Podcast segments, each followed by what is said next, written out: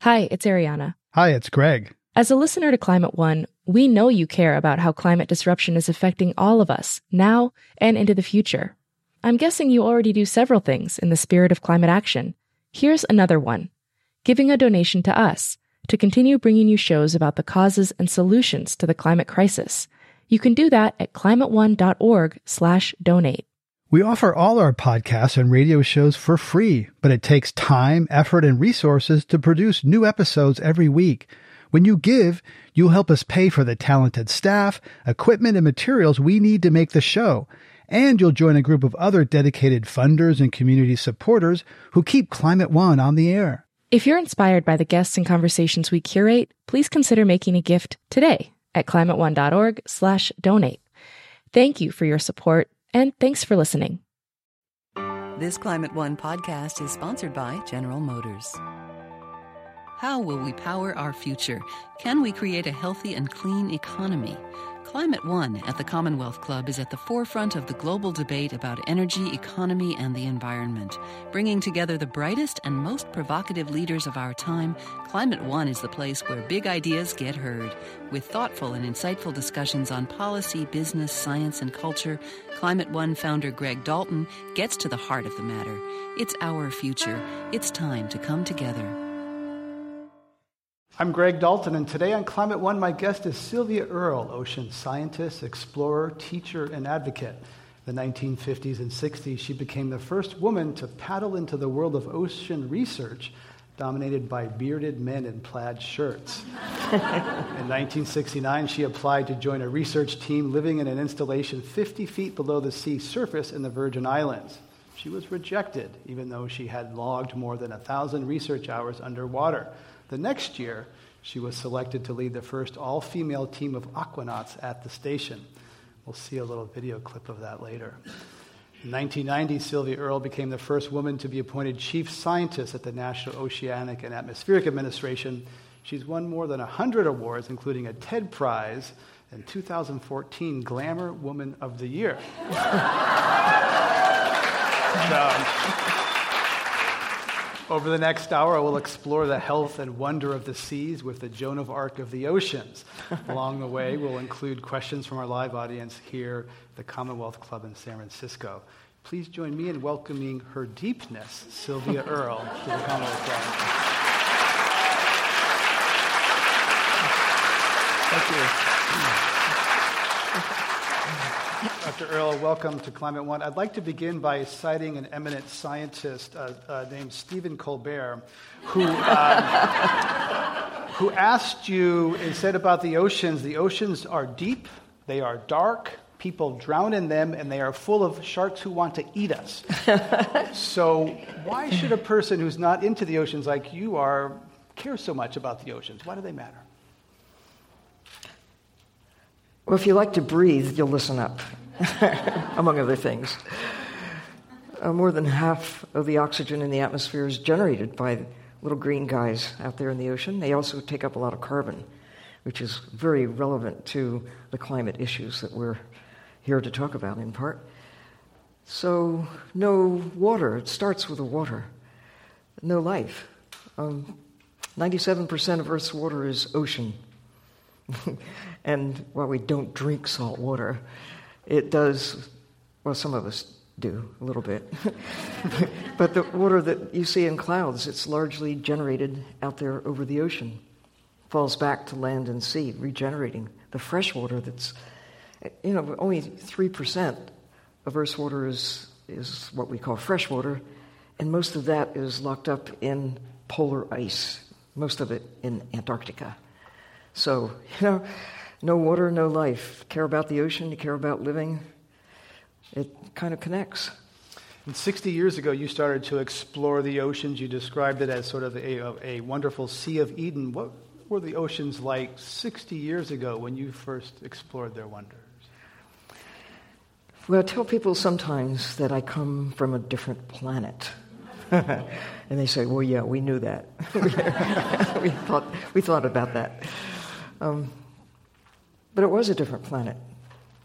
And then certainly, although from the surface the ocean looks pretty much the same today as it did half a century ago, under the surface, much has changed. In that time, on the order of 90% of many of the big fish have been extracted from the sea. They were so good at taking them, we were getting better and better at, at finding them, extracting them, marketing them, and cooking them, eating them, that uh, the ocean, the, the natural systems cannot replenish at the rate that we're extracting. So that's one thing.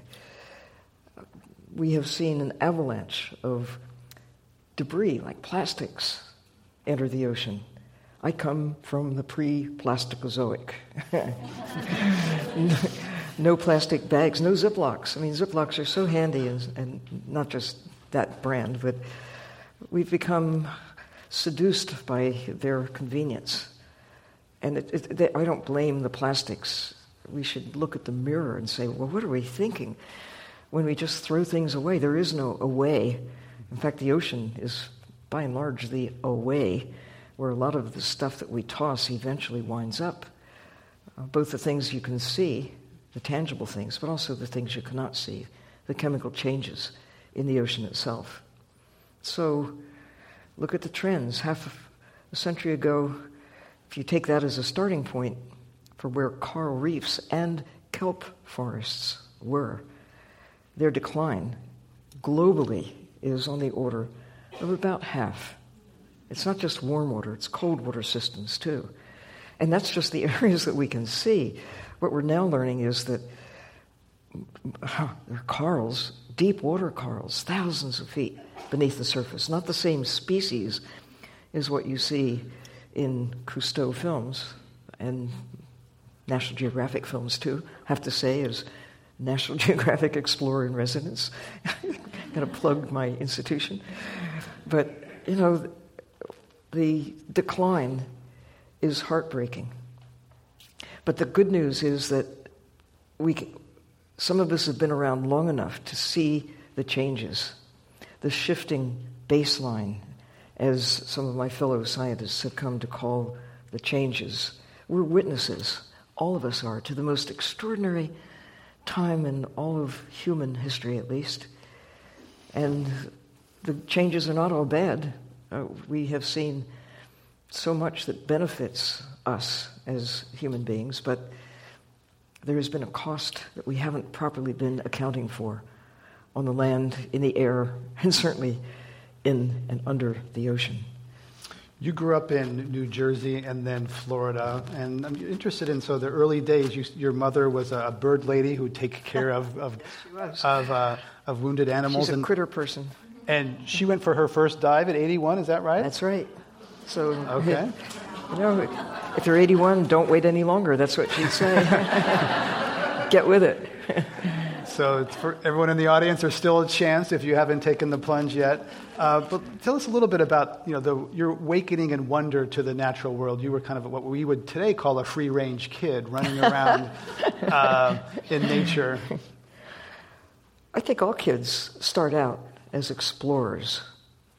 I think even all of you, whoever you are, wherever you are, you don't lose that, that heart of being a kid asking questions who, what, why, where, when, how. That's what explorers do, that's what scientists do. And I don't know where along the way we sort of get off track and, and start sort of accepting what we're told rather than saying, well, how do you know that? Show me the evidence. Or why is the sky blue? That's a kid question. How deep is the ocean? The Fact is, we don't actually know precisely. Although, thanks to James Cameron, who went down in his little submarine and cruised along taking measurements over a couple of hours, has the best measurement that we have so far. But it's still kind of squishy. It could be a little bit this way or a little bit that way. And with Mount Everest, we know precisely how high places on the land are. But anyway, it's just so kids ask embarrassing questions. Why do we stop? Why do we stop? So I think I had parents who didn't discourage me from asking questions and, and often saying, well, let's find out. Instead of saying, when you don't know something, that's okay. Let's find out. Where does this frog live? live?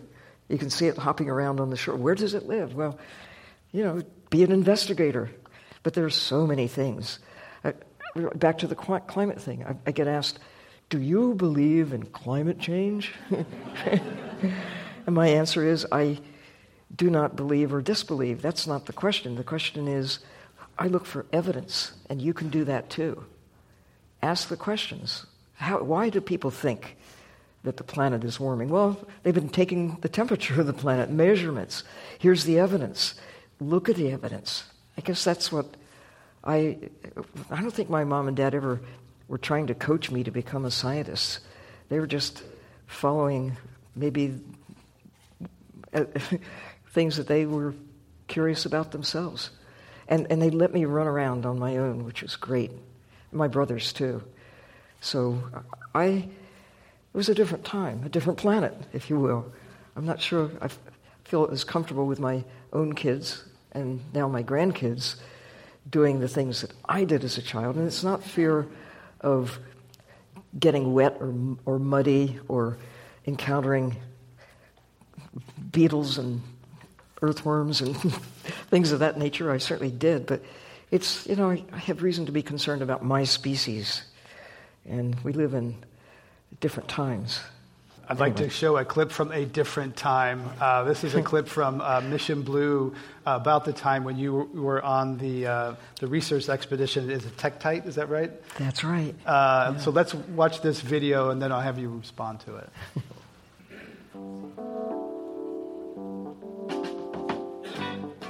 Now, a team of divers will attempt to live for two weeks as quiet residents on the sea floor.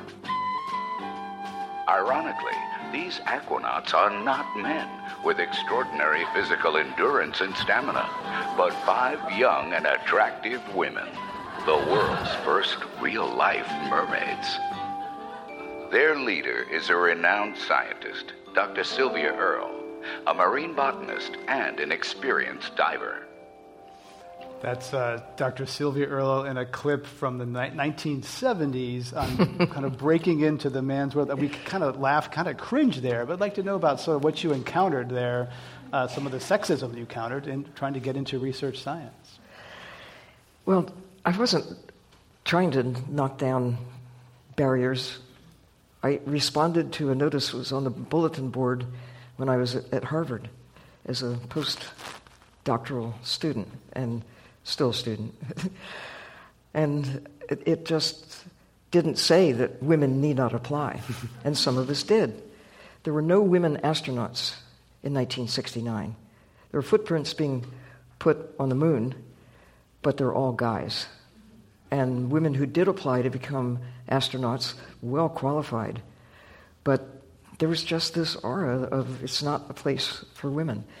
So it was natural, I suppose, that those who were behind the Tektite program that included NASA, included the Navy, included the Department of Interior, the National Oceanic and Atmospheric Administration, NOAA, did not exist when that program started, but it did as, as the program came to a, a close in 1970. Um, but the applications that came in, mine included, um, were I guess, at least as good as those of the men. And so the head of the program, James Miller, I think he had a really good marriage and he, he and his mom got along really well because when the decision had to be made, shall there or shall there not be women? What are we going to do with these applications? They're, they're well qualified. Uh, and he said, at least it is said that he said, well, half the fish are female, uh, maybe we could put up with a few women. And so they did, and they more than. But, you know, we thought when I applied, I, I applied with some of my fellow scientists, and they're all guys. It just, you know, I work in a laboratory, I ride in airplanes, I, you know, work. Men and women work together usually pretty well, and had been my experience. Although I, I was the first not the first, the only woman with 70 men on a research vessel in 1964. And I, I, at the time I thought, well, it, some people think this is unusual, but imagine if the guys were asked if they could go to sea with 70 women. Um, would, they, would they object to that? I don't think so. And, and you've been a pioneer in what we now call STEAM, science, technology, engineering, arts, and math careers. Yeah. What do you say to young girls who are considering entering the sciences now? There still seems to be some obstacles. The numbers are not yeah. what they ought to be. What's for, for young men and women alike? You know, it's why not? Go for it. Everyone should become science literate, to be science savvy, to use the capacity, as I say, do what you do as a, as a kid. Ask questions, demand evidence. Don't just take stuff for granted. It, it's the scientific method. What does a scientist do? You observe carefully, you report honestly what you see. That's the basic stuff. Now, there are all these rules and regulations about how you conduct experiments and have tests and so on, but the basic thing observe carefully, report honestly. That's what scientists do. And the coolest thing of all about science, scientists, I think, is they're really happy even when something new is discovered, even if it means that something they thought they knew has been proven not to be so. I mean, it's just advancing the quality and the quantity of knowledge, the truth. You're really trying to get at the heart of, of, of what's actually going on. That's cool. I mean, that's how we have progressed from not having a language, not having that you could write down. That, that's, relatively speaking, in human history, being able to write things down with alphabet, to be able to communicate with numbers. It's fairly new. Generally speaking, we just are the beneficiaries of our collective learning. And what we know today is unprecedented. It gives us an edge. There's plenty of reason for hope that we can figure things out from where we are to some better place in the future because we have this habit of, of figuring things out. The human mind is really a pretty wonderful thing. There, I, I, look at creatures when I'm swimming around underwater. Sometimes I see, I see dolphins, turtles, fish, fish that get up to the surface anyway. I'm sure they have speculated or wondered about stars. but we're the only ones who can know what a star actually is and know what our sun is, to know where we fit in the greater scheme of things. And even humans couldn't know that until fairly recently poor Galileo had a hard time because he, he really tried to tell people we are not the center of the universe. Well, there are people now who still kind of think that they're the center of the universe. but, you know, here we are. This is a wonderful time to be around. She goes deep. She dives deep into deep thinker here. If you're just joining us, our guest today, Climate One, is Sylvia Earle, the ocean advocate, protector, and author. I'd like to ask you about the impact climate is having on the oceans in terms of warming, acidification. Uh, what impact is climate having on the oceans, and what can we do about it? I think I should turn that question around and say, what impact is the ocean having on climate? Because the climate is driven by the ocean. No ocean, I mean, take away the ocean, what have you got? A planet that's a lot like Mars. Really. I mean, Mars is smaller than Earth, but Earth is governed very largely because we're an ocean planet. World is blue, to coin a phrase. it is. Um, average depth, two and a half miles, four kilometers. Maximum 11 kilometers, seven miles down. And the ocean is where most of the action is. It's not just where most of the water is, it's where most of life on Earth is. It's where the greatest diversity of life is. And but for the ocean, why, how could there be clouds? it might be clouds of something other than water. I mean, there are clouds on other planets, methane clouds and things, but you know, we have a planet that is shaped. The chemistry of it, the temperature, the, uh, the ocean is Earth's great thermoregulator. Holds heat, releases it slowly. Holds cold, releases it gradually. The air is much more, you know, flexible or uh, more quickly responds to, to temperature. And so the ocean holds the planet steady. the ocean governs climate, governs the weather.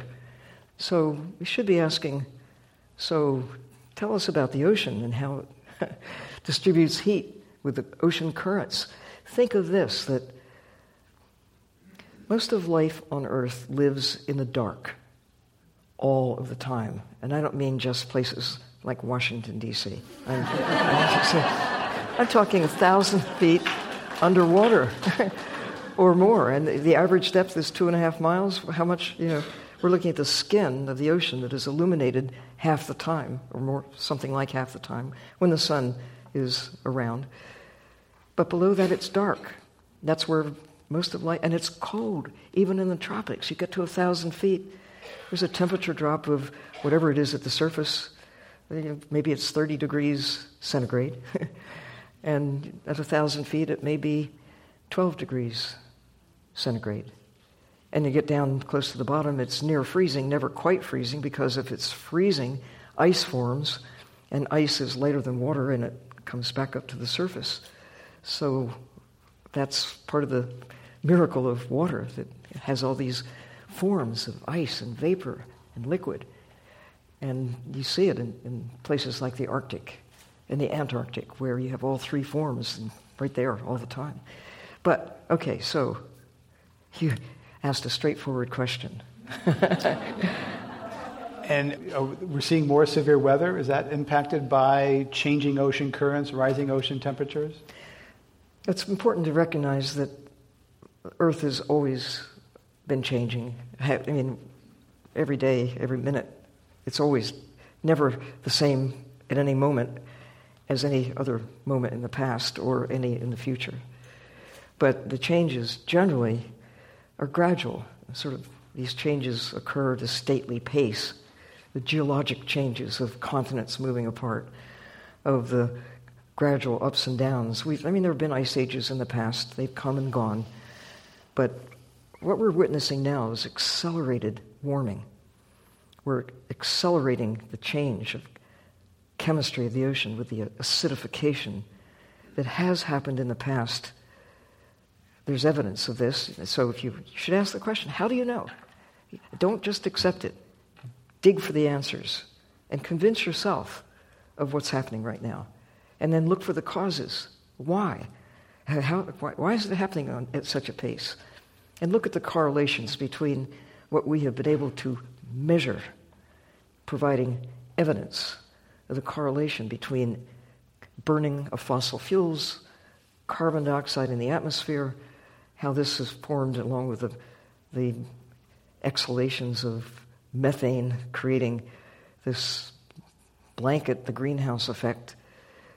It's great that we have some protective layer that makes it possible for Earth to be suitable for the likes of us, but the greenhouse effect means that we are capturing the sun's heat and holding it and accelerating this warming trend that is mostly captured and held in the ocean. so it doesn't happen like overnight. it's a gradual trend. So we're seeing temperature rise. That means seawater, as it gets warmer, expands. That's part of the reason that we're seeing the increase of how much uh, of, of sea level rise. It's partly the melting of ice, but it's also the expansion with increased warming. So the, the, it all sounds like really bad news ocean acidification, warming that is changing the weather, changing the climate. We're getting more variation in you know, storms, less predictable. And with the, the shorelines around where most people live, the great, greatest numbers of people are in coastal areas, vulnerable to the increased impact of storms as sea level rises and all these things. But the good news, and I think it really is the best news of all, we can see and understand that these things are happening. You can't solve problems if you don't know you've got them. You know, we know that one thing we need to do is understand how our prosperity has come about, how we have used the natural world to fuel ourselves, to, to become the creatures that we are at this level in civilization, knowing what we know. It's, there's a cost. We'll go back 10,000 years largely as hunter gatherers. Today, we feed ourselves largely because we've mastered agriculture. So most of the calories that feed us come from corn, rice, wheat, and to a growing extent, soy. I understand it's about 80% of the calories that people globally consume come from those four basic categories of plants. And all the other stuff, all the animals we grow, all the wild things we take from the land and also mostly from the sea, and all the other plants from apples to peaches to cherries or whatever it is, that's in that 20%. If we want to look at food security going forward, we have to think differently about how we acquire the calories to propel the numbers we've got, let alone the more who are on the way, to be able to avert poverty and uh, hunger and all the other plagues of humankind. But we can do it because we're armed with knowledge. We don't have a lot of time to figure it out. I mean, I, I do think that the next decade will be really critical. The next 10 years, the most important perhaps in the next 10,000 years. The decisive decade. If you're just joining us, our guest today at Climate One is Sylvia Earle, the ocean explorer and advocate. I'm Greg Dalton. We'll be right back after this break.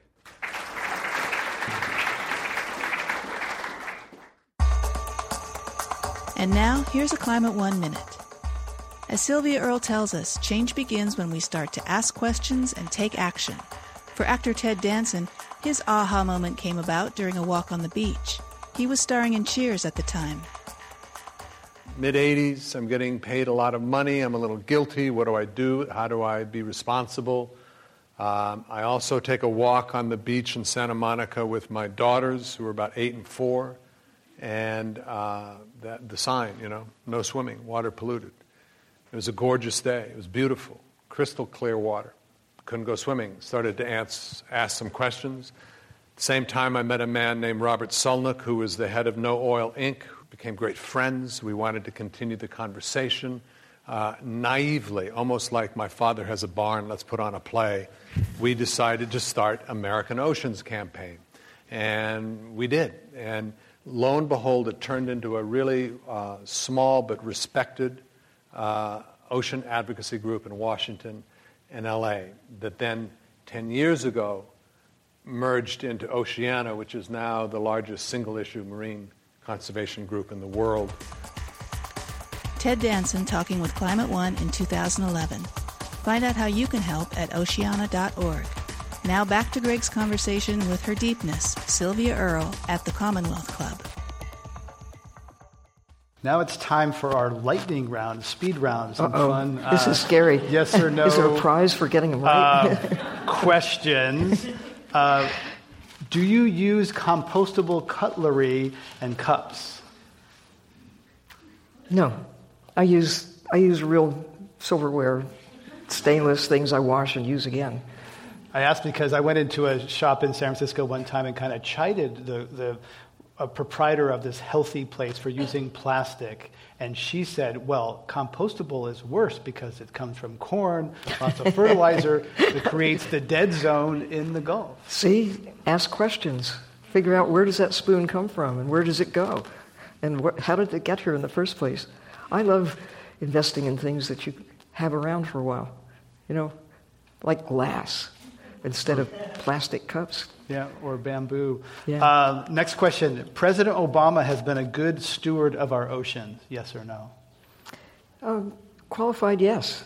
He, he could do better, but he, as president, actually did even more than George W. Bush, who at the time protected more ocean than any president before him or any other person on the planet through a stroke of his pen by designating, um, in, in over two years, a huge part of the Pacific Ocean. Yay, Pacific Ocean! for for not just protection, but full protection, where even the fish and shrimp and squids and octopuses are safe. What a concept. And Obama, now on the order of half um, a million square miles of ocean. And that's uh, actually now the UK government has, has upped the ante a bit by, by protecting the waters around Pitcairn Island in the Pacific as well as Chagos Archipelago in the Indian Ocean, expanding the British Empire into the sea. but, you know, all nations with a coast, ours very much included, have jurisdiction out 200 miles, and nations are beginning to wake up to the power and, in some measure, the responsibility that that, that brings with it. I mean, it happened in the 1980s, and we're just kind of saying, oh, there's another United States out there that's bigger, the blue country that we need to face up to and think about and maybe do what it takes to take care of it. So, yes, this is a single word answer, or two words. Uh, one person in history you'd most like to meet. um, I think any kid who's 10 years old today.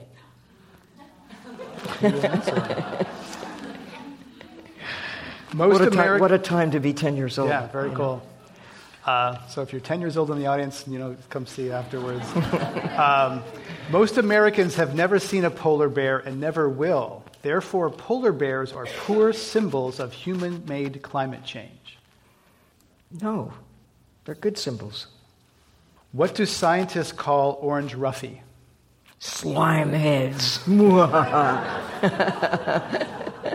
ends our lightning round. How did she do? Anybody yet?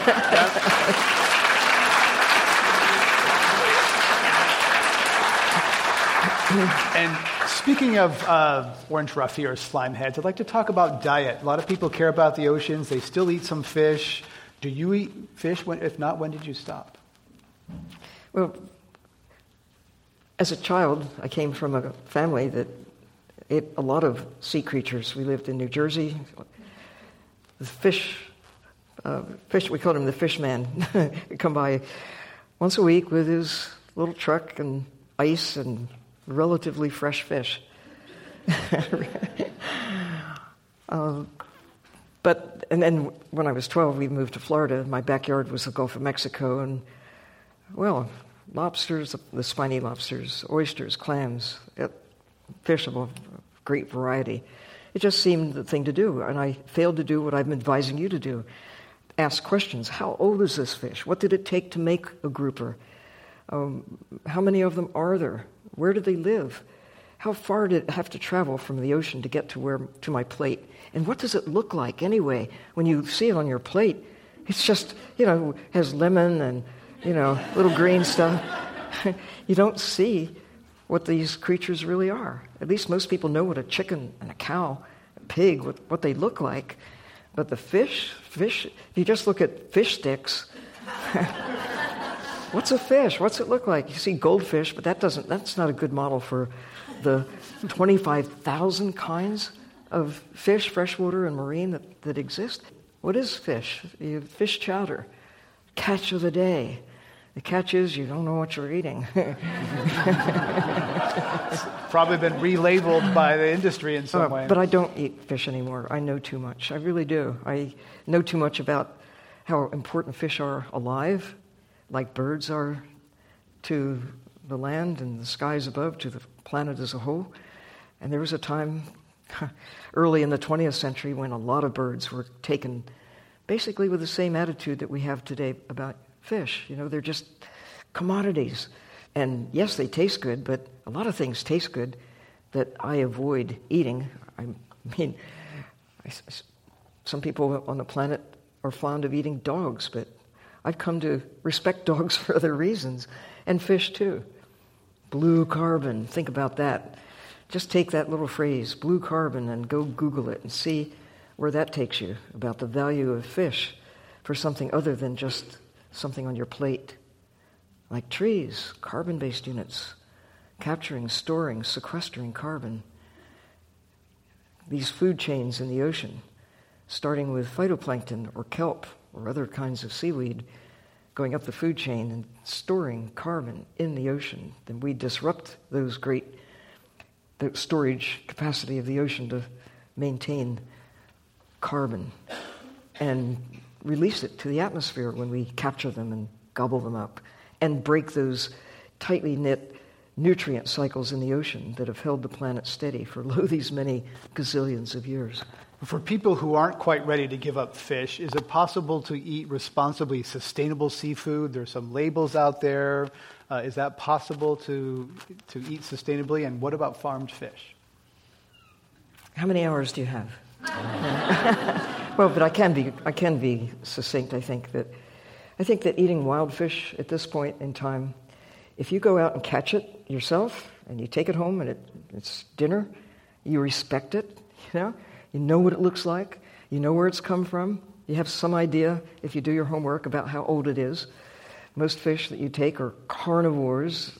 Think about the investment that it has taken to make that salmon that you've just captured, if you can find one, California waters, because they you know, take several years to make an adult most of the fish that we consume.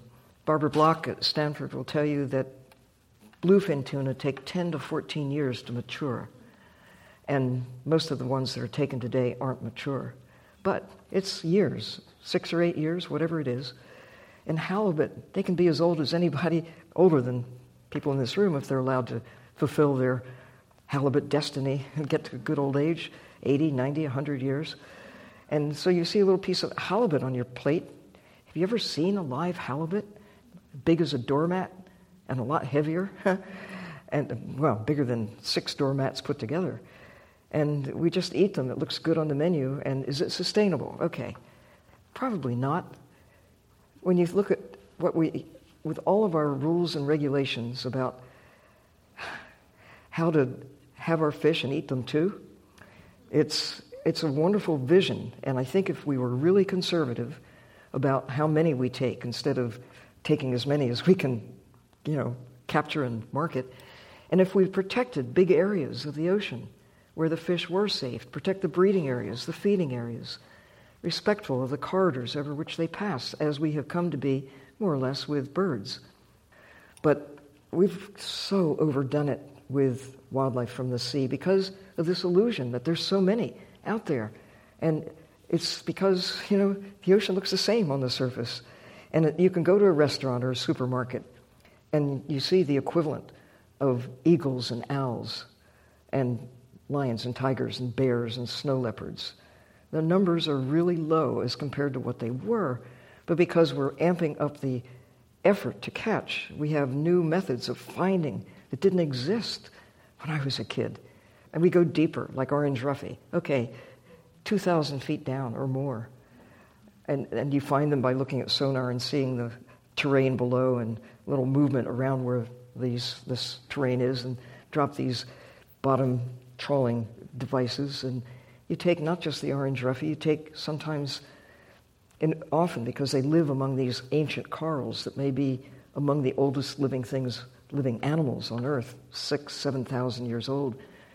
And they just get trashed in the process of capturing this little fish that most people never see the whole fish. They see the piece of meat with lemon slices and butter on their plate, and you don't know the real cost. So I I think that if people really know, if they knew what it took, and, and the subsidies that now support commercial fishing, they might make the choice that I've made, which is just stop, you know, sustainably. what? I haven't even gotten to the. See, I said it's going to take two hours, but let me cut question. to it fast. is, is, farming always bad? Fish farming always bad? No, or can it be I mean, done I, I think there's hope with smart aquaculture, closed systems, more crop per drop, as they say, with tilapia, catfish, carp, and there are probably others that are plant eaters. We just haven't been looking very hard to identify in the ocean the equivalent of those handful of animals. It's not very many that, that meet the requirements of growing fast, tasting good, you know, and eat plants. Ironically, we're now taking a lot of fish from the sea to feed to cows and chickens and pigs. Not a very smart move. But here's the thing we think of fish as free. We have an accounting base of zero when they're swimming around in the ocean. And that's false accounting. We have to, sh- to face up to the cost of what we consume really is when you put nature on the balance sheet. If you're just joining us, our guest today, Climate One at the Commonwealth Club, is the scientist, explorer, and advocate Sylvia Earle. I'm Greg Dalton. I'd like to ask you about a couple of documentaries. Uh, one is uh, uh, the Island President, which shows the president, former president of the Maldives. You've currently uh, sort of championed his cause a little bit. President Mohammed Nasheed, we're going to show a brief clip of the former president of the Maldives who's become something of a voice of conscience in the climate community. Let's watch this. If we can't stop the seas rising, if you allow for a two degree rise in temperature, you are actually agreeing to kill us. So that's President, uh, former President Mohammed Nasheed talking about sea level rise in, in the Maldives. He's currently in jail. Tell us what's going on with him. Mm, boy, a tragic story. I have such respect and admiration for President Nasheed. I, I, have met him some years ago, and most recently uh, was able to actually give him the Mission Blue Award at a conference that um, really was recognizing his leadership and his voice, the, the power of his voice as a leader of an island country. He actually, when he was president, held a cabinet meeting underwater to just bring great, home the great point. photo. Oh, it was fantastic, and, and a lot of people kind of suddenly got the point. Wake up!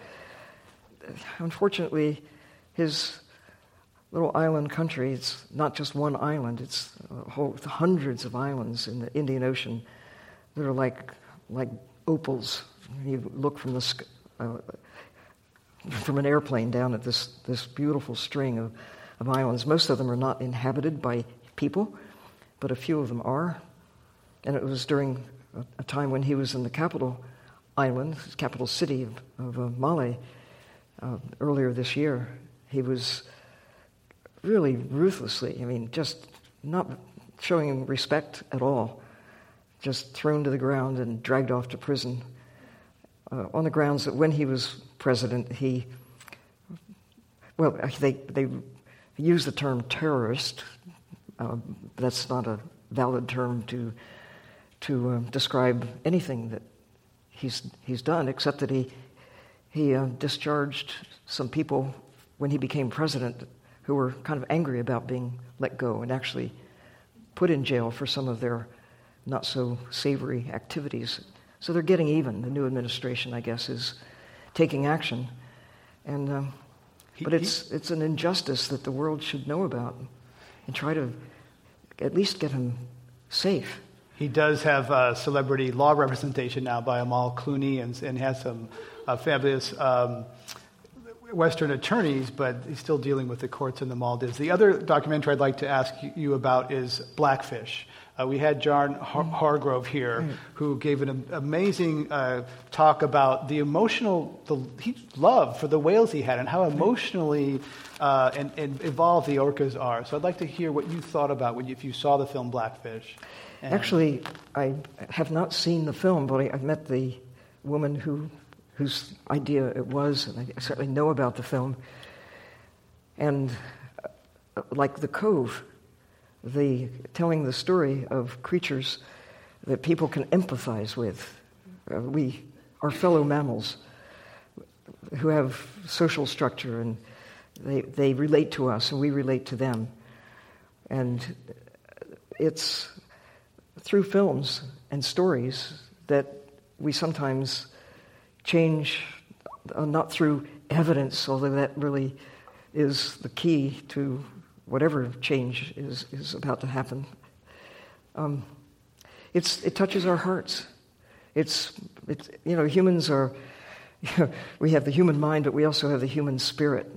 And, and we are connected in ways that transcend common sense or transcend the evidence. And we, so we see, we empathize with the animals and with the people who care about them, and with the, when you see a, these very intelligent creatures under circumstances that are less than nice. I, one of the most moving examples of this that I recall was going to a place in Hong Kong many years ago, it was in the 80s.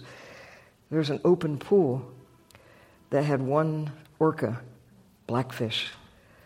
And I could see, it was just a sort of, looked like one of these nice hotel swimming pools. It wasn't interesting in the orca sense at all, just painted aqua and no rocks or whatever, just a big pool. And here was this orca. And he was lifting up because he could see the ocean. I could see the ocean. He could see it, but there's all this land between where he was and where the ocean was. I mean, it's, it still makes, my, makes me mm, feel empathy for that poor creature. And why, did we, why were we doing it? And that's the question the why. Why do we do this? You can make a case for saying, and I, I have uh, do. Why do we keep fish in captivity? Well, because I, aquariums are like halfway houses for people and fish. a lot of people who never see a fish other than on their plate can see a grouper, can see a shark, can see oh, this great diversity of, of life in the sea, and not just fish either, but other creatures. And, but that's really not the point of why they're having these animals or at least the orcas, it's because they're a great draw. I mean, that's, that has come out loud and clear. It's business. And yeah. that business has been affected. When John Hargrove, the, the, one of the trainers featured in Blackfish, was here, he told about he was injured one time during yeah. a, an exercise, and the, the orca circled around him in a protective manner and then carried him back behind stage and cared for him when he was injured. Amazing story. Okay, let's. Uh, go to our audience questions. We're at Climate One. We're talking with Dr. Sylvia Earle, the ocean explorer. Welcome. Um, my question is what policies, both in the United States and perhaps at the UN, are you spending your time to champion now that we can help support you also? Think of this half of the world is beyond national jurisdiction. It's called the high seas. This year, the United Nations early in 2015 uh, came to a point of agreeing that they would explore the, having a framework of governance for the high seas that makes possible, as a next step, maybe within the next three or four or five years, establishing large areas of the ocean as protected areas. Yay! Whoa, what a concept. Here's the thing the, these are the global commons, these high seas areas. Um, everyone, all of you, have a vested interest in keeping them safe. Again, if you like to breathe, think about where oxygen comes from. Uh, now, and, and if you like the, the, the processes that shape the world, President Obama once said in a different context that our highest priority must be to keep the world safe for our children. And that means let's, we have to protect nature. I mean, that's how I interpret it. He was thinking guns and things, but, you know, keep the world safe for our children, hold the planet steady, protect the ocean. The, the, I am working to some extent with both the United Nations and with an organization called the International Union for the Conservation of Nature. It's been around for a very long time and it, it, it, they have a seat at the United Nations, and they speak for more than a thousand organizations around the world, and, and more than a hundred countries have representation. And the, the whole concept here is to identify it. One of the goals they have is to look around the world, land and sea. Where are the places that have the magnified importance about protection of keeping the world safe in a natural sense. You know, the water cycles, the, the natural forests, and the fabric of life itself, the diversity of life. So I'm really, above all else, looking because it's a big umbrella that encompasses the many other concerns, whether it's acidification, loss of diversity, about the climate change, whatever. If we can hold the planet steady by having big areas on the land and the sea, parks, national parks came into existence, the national park system, about 100 years ago. And it, it's taken us longer to look at the ocean, but we're starting to. The United Nations now is really, uh, they need to hear your voice. Let's have our next question. Welcome. Um, hi, uh, my name is Claire, and in the next two years I'm going to be going to college, and my question is what do you suggest for future marine biologists and environmental advocates to do academically besides just explore and stuff? Go get wet. I mean, there are many institutions, and I, of course, it's logical that going to a place that is accessible to the sea, or at least to water, it helps, but it's not mandatory. But try to get to some place, whether it's within school or on your own time. Get somebody to take you there if you can't take yourself, but spend time actually observing the things that you that you're drawn to. And you know, be good at something. Choose something that that you really love and, and be become as good as you can. And it's not necessarily in biology, but it, maybe it's in, in terms of you have a good voice. So, you know, be really good at, at, with, with music or with writing, uh, or if you have a way with words, or with draw, drawing cartoons. Sometimes Jim Toomey, who's the, the shark cartoonist, he loves the ocean. He's a marine scientist, but he expresses himself in a unique way by having a cartoon strip about sharks. So I, it may sound a little unconventional, but don't just, yes, learn everything you can, take advantage of the schools that are there, devour what your teachers are trying to stuff into your brain. That's their job. It's your job to absorb it, but also on your own. Follow your heart. For me, it turned out to be seaweeds. Hmm. but that has led me to look at whales. It's led me to go diving all over the world because I have a specialty that people um, they they want that that uh, expertise. So don't have... let people say you can't do it because you're a girl. and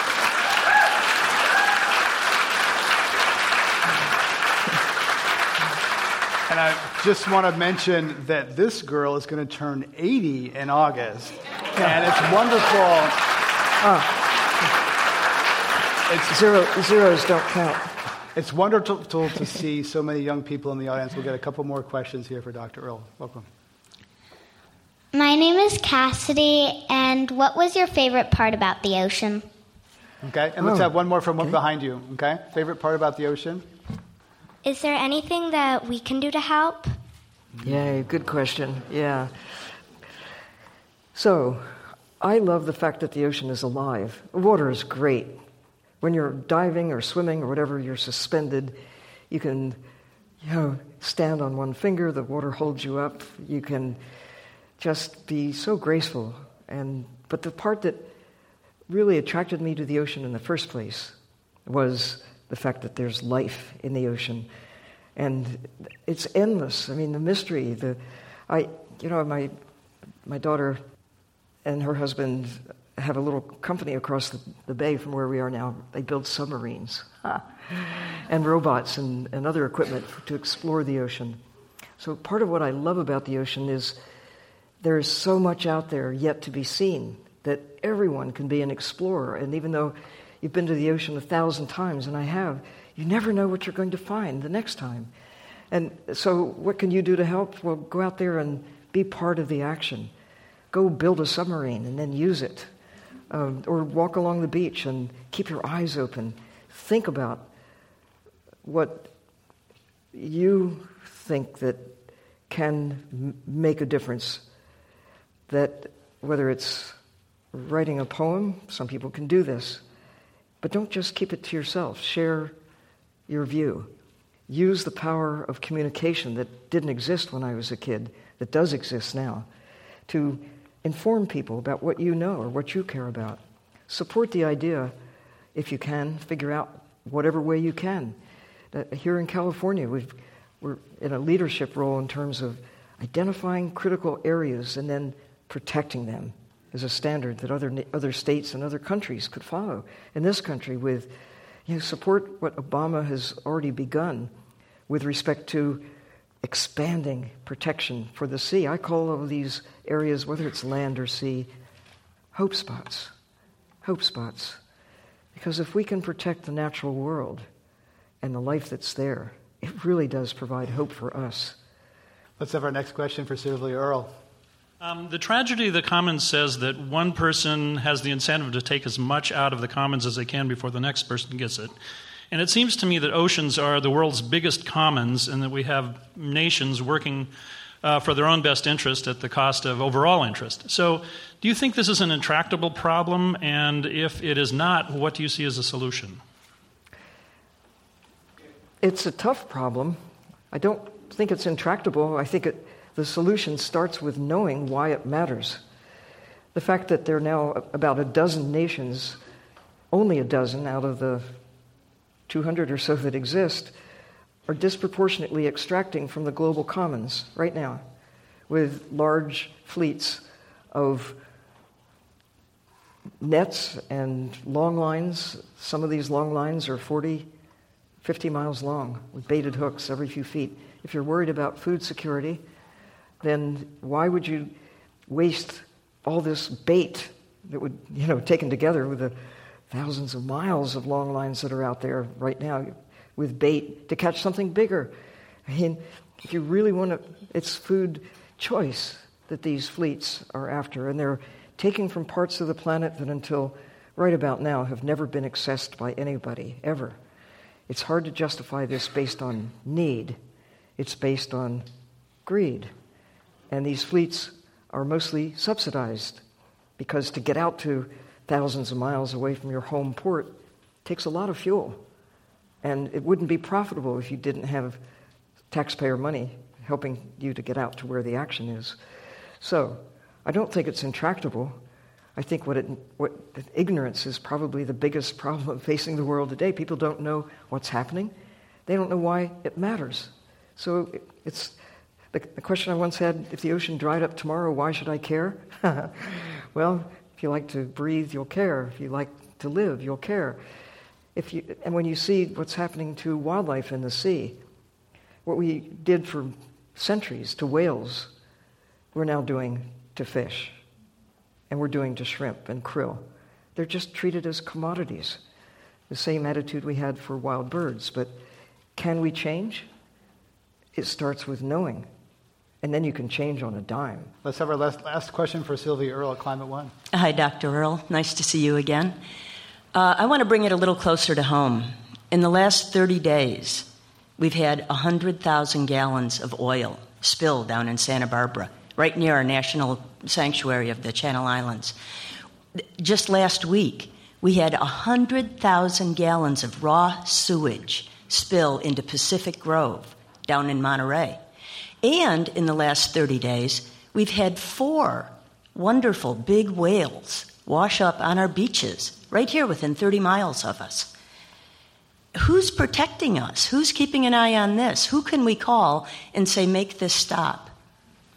I think the most important person to contact on these issues is the person you see in the mirror. It's up to us to make have our voices be heard now that we know.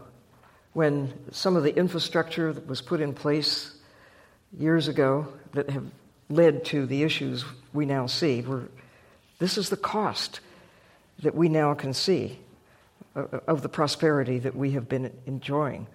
Take action. Use your voice in ways that we're now empowered to do. And I, I think you have just raised your voice. People who may not even have been aware about the whales are now clued in. Where, why did they die? Well, let's go find out. And let's see what we can do now that we know.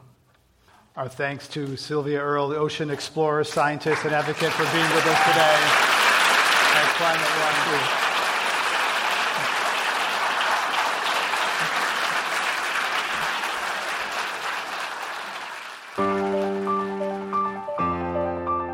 Climate One is the sustainability initiative at the Commonwealth Club of California, a nonprofit and nonpartisan organization. I'm Greg Dalton, the executive producer and host. Jane Ann Chen is the producer, and Alyssa Kerr is our assistant producer. The audio engineer is John Rieger, with help from Will Llewellyn. The Commonwealth Club CEO is Dr. Gloria Duffy. Join us next week for a conversation about America's energy, economy, and environment. thank you